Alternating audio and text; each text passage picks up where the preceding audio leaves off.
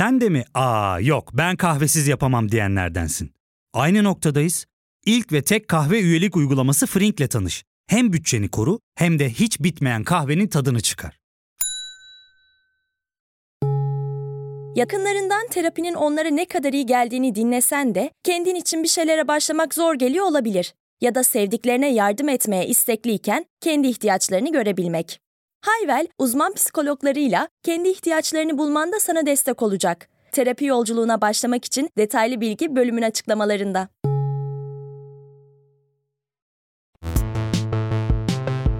Oyunlar falanlar bir şeyler yani Doom, Mouse, Dark Souls, Anakart, Sims Mims yani anladınız işte genel olarak oyunlar. Yer altından botlar. Arcade ya da Türkiye'de dendiği gibi Atari salonu. Ülkemizde 80'lerin sonu 90'ların ise başında büyük bir patlama yaratmış bu oyun salonlarının aslında tahmin ettiğimizden daha eski bir tarihi olduğunu biliyor muydunuz? Ben bilmiyordum açıkçası. Bu bölüm için araştırma yapmadan önce 70'lerde başladığını sanıyordum. Sonra bir araştırdım. Ulan meğer 1900'lerin başına başlamış bu kültür adamlarda. Bir de bölümler için plan yaparken mal gibi ikinci bölüm olarak bunu planlamıştım. Neyse zaten eski hareketlerde pek bir olay yokmuş. Bu pinball oyunu vardı ya Windows XP ile gelen. Hani internet kesince tek oynayabildiğimiz oyun. O varmış mesela. Langırt varmış. Yani biraz daha manuel veya analog eğlence türleri varmış. Bize tabii Atari salonları biraz daha bu tarz manuel eğlence artı değişik değişik oyunlar olarak var oldu. Hatta ülkemizin ilk AVM'si olan Galeri Antalya'da da vardı bu Atari salonlarından. Turgut Özal sanırım açılışını yapmıştı. Ya da sık sık aşırı dar kumaş pantolonuyla gidip Atari oynuyormuş. Çünkü öyle bir fotoğraf buldum araştırırken. Korkunç bir fotoğraf bu arada. Dar kumaş pantolon gerçekten böyle kasık bölgesini inanılmaz kötü etkiliyor. Neyse bu keyifli bilgileri hazmettiyseniz gelin hep beraber arcade'in cıvıl cıvıl dünyasına ve aşırı dar kumaş pantolonların kasık bölgelerine biraz daha yakından bakalım. Aa!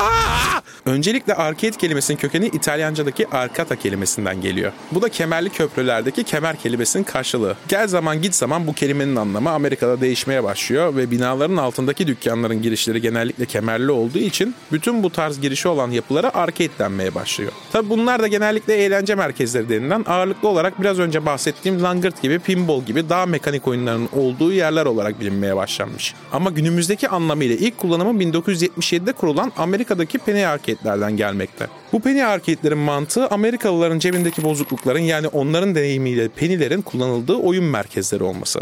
İlk örnekler 1910'larda dediğim gibi ama günümüzdeki arcade mantığı 70'lerin sonunda oturuyor.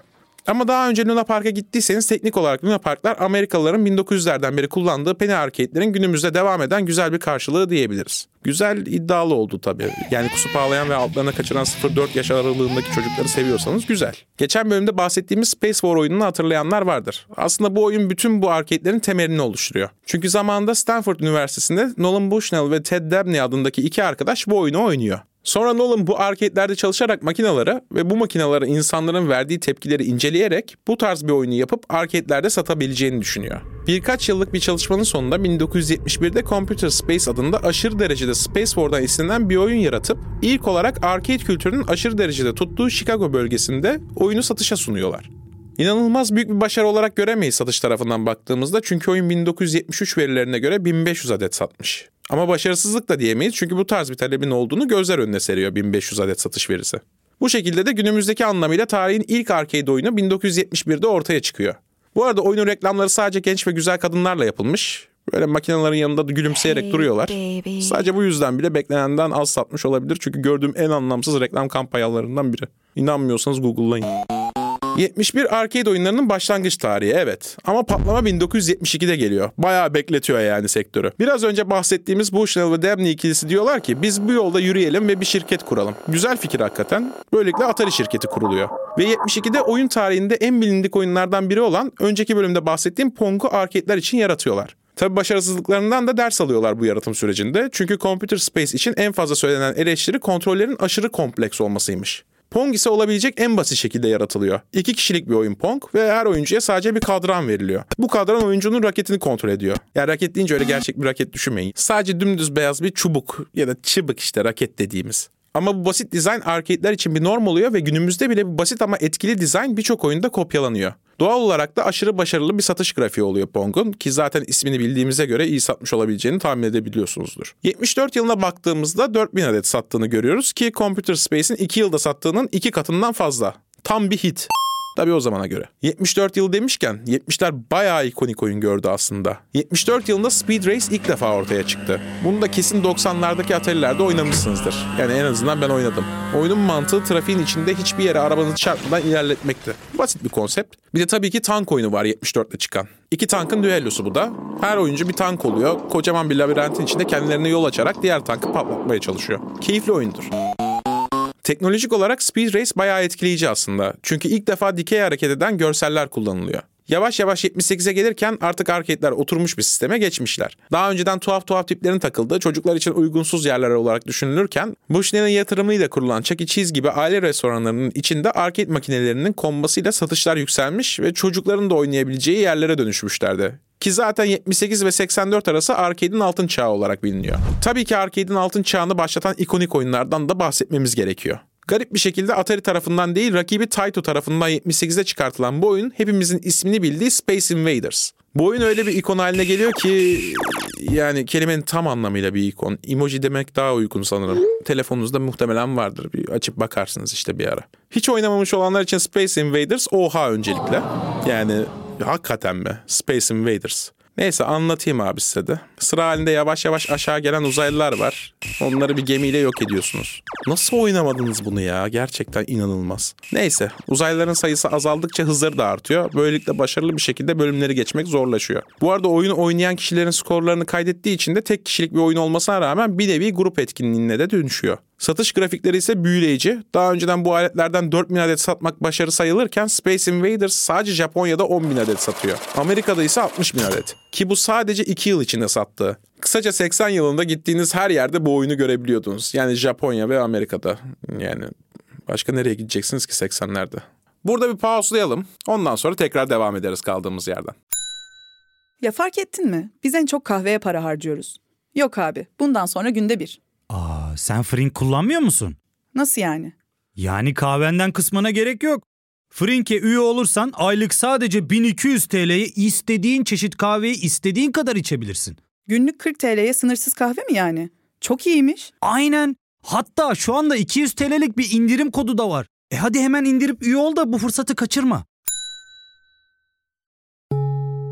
Terapiye başlamak, içinden çıkamadığın döngüleri kırmak, bazı yanlış bulduğun kararlarını değiştirmek ve kendinle beraber daha huzurlu bir yaşam inşa etmek için atabileceğin en değerli adımlardan biri. Hayvel ile yoğun yaşam tempona uyum sağlayarak online terapi seanslarını takvimine göre ayarlayabilirsin. Bini aşkın uzmandan sana en uygun terapisti seçebilir, PodB10 koduyla indirimden yararlanabilirsin. Detaylı bilgi açıklamalardaki bağlantıda. 79 yılında Namco o sıralarda yeni yetme bir şirketken ilk başarılı satış yapan oyunu olan Galaxy'ni satışa sunuyor. Dışarıdan bakıldığında Galaxy'nin Space Invaders'tan hiçbir farkı yok gibi ama bu oyunda düşmanlar farklı hareket paternleri uyguluyorlar. Bunun dışında oyun renkli, o da bir artı tabii.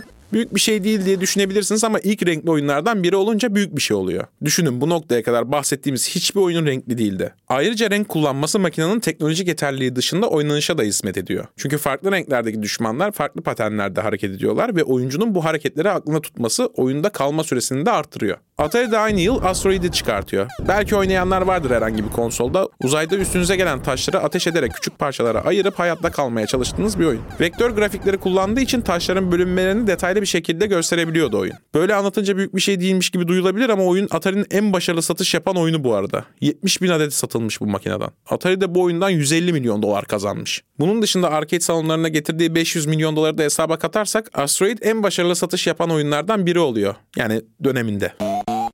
Namco 80 yılında iki tane oyun çıkartıyor. Biri Race X adında bulmaca ve yarışın birleştiği bir oyun. Japonya'da bir hit oluyor bu oyun. Ama yani öyle böyle hit değil. Günümüzde artık kült olmuş durumda. Bugün bile yayınlanan arcade derlemelerinde bu oyun var yani. Ama oyun Amerika'da neredeyse hiç satmıyor. Yani 2500 ünite satmış ama 70'lerde bile az olarak kabul edilen bir grafik bu. Diğeri ise Pac-Man.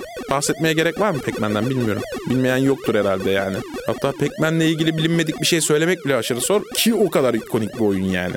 Ha şöyle bir şey olabilir. Pac-Man teknik olarak ilk cutscene gösteren oyun. Bu kadar. Yani en azından benim için. Belki başka bir şey vardır bilmiyorum. Bir de belki şey olabilir. Biriyle flört etmeye başladıysanız buzları kırmak için Pac-Man hakkında konuşabilirsiniz. Hey, you know Pac-Man? I know of him. Bu arada bu dönemde teknoloji de gelişmeye başlıyor ve oyunlardaki müzik sayısı da artıyor. Hatta bazı oyunlara ufak tefek seslendirmeler de eklemeye başlıyorlar. Görsel olarak da artık renkli oyunlar norm olmaya başlarken hareket etmeyen arka planı olan oyunlar gittikçe azalmaya başlıyor. Oyunların level'ları ise aynı bölümün daha hızlısından çok boss savaşları olan çoklu farklı bölümlerden oluşan oyunlara dönüşmeye başlıyor. Kısaca oyunlar eğlencelik şeylerden çok günümüzdeki oyunlara benzemeye başlıyorlar.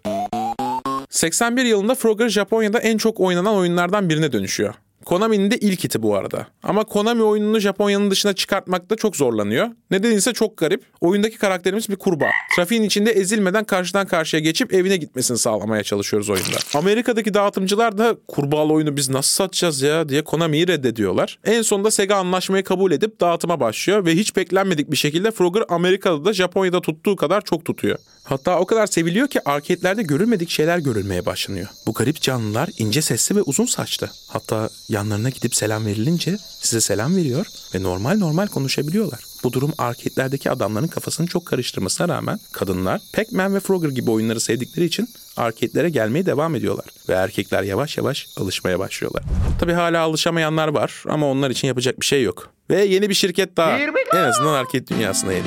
Nintendo büyük hitlerinden biri olan Donkey Kong'u satışa sunuyor. Oyun ilk Donkey Kong oyunu olmasına rağmen aynı zamanda Mario'nun da ilk defa görüldüğü oyun. Aynı zamanda ilk platform oyunu. Ayrıca da Nintendo'nun batmasını engelleyen oyun. Evet garip bir biçimde o dönemde Nintendo batmak üzere. Şimdi düşünce garip geliyor ama o dönemde öyle. İlk 2000 adet üretiyor Nintendo Donkey Kong'dan. O kadar hızlı satış yapıyor ki bu 2000 adet Amerika'da satış yapmanın kolay olması için Nintendo Amerika'yı kuruyorlar. İyi ki de yapıyorlar böyle bir şeyi çünkü Amerika'da bir yılda 60 binin üzerinde satış yapıyorlar. Bu inanılmaz satış sayesinde de Nintendo bir yandan arcade üniteleri üretirken bir yandan da arka plandan NES konsolu üzerinde çalışmaya başlıyor. 82 yılı yine teknolojik gelişmeleriyle beraber geliyor. 16 bit teknolojisi yavaştan norm olmaya başlıyor arcade'lerde ve görsellerle sesler güzelleşmeye başlıyor. Bu arada arcade ekonomik açıdan da kaybolmayacak bir güç olarak yerini güçlendirmeye başlıyor. Bu dönemde 4,5 milyar dolarlık bir endüstriye dönüşmüş durumda oyun sektörü. Günümüze uyarladığımızda 11,5 milyar dolara yakın bir miktar ediyor bu da. Bugünün yanında kesinlikle küçük bir miktar ama o dönem için 10 yıllık bir teknoloji olduğunu da unutmayalım. Bu arada merak eden varsa bugün oyun endüstrisinin değeri 220 milyar dolar. Niye? Merak eden var mıydı?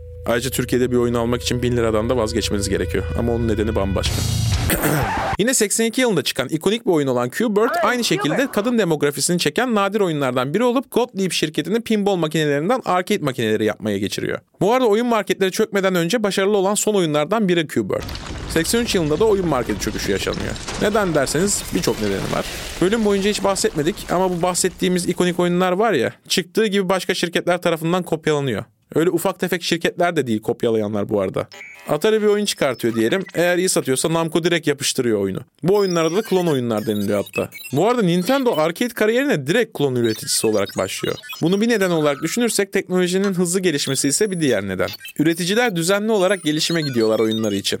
Doğal olarak makine fiyatları artıyor. Artan fiyatları ödeyebilecek alıcılar az. E insanlar da yeni oyunları oynamak için büyük arcade salonlarına gidiyorlar. Küçük salonlar kapanıyor. Ne oldu şimdi?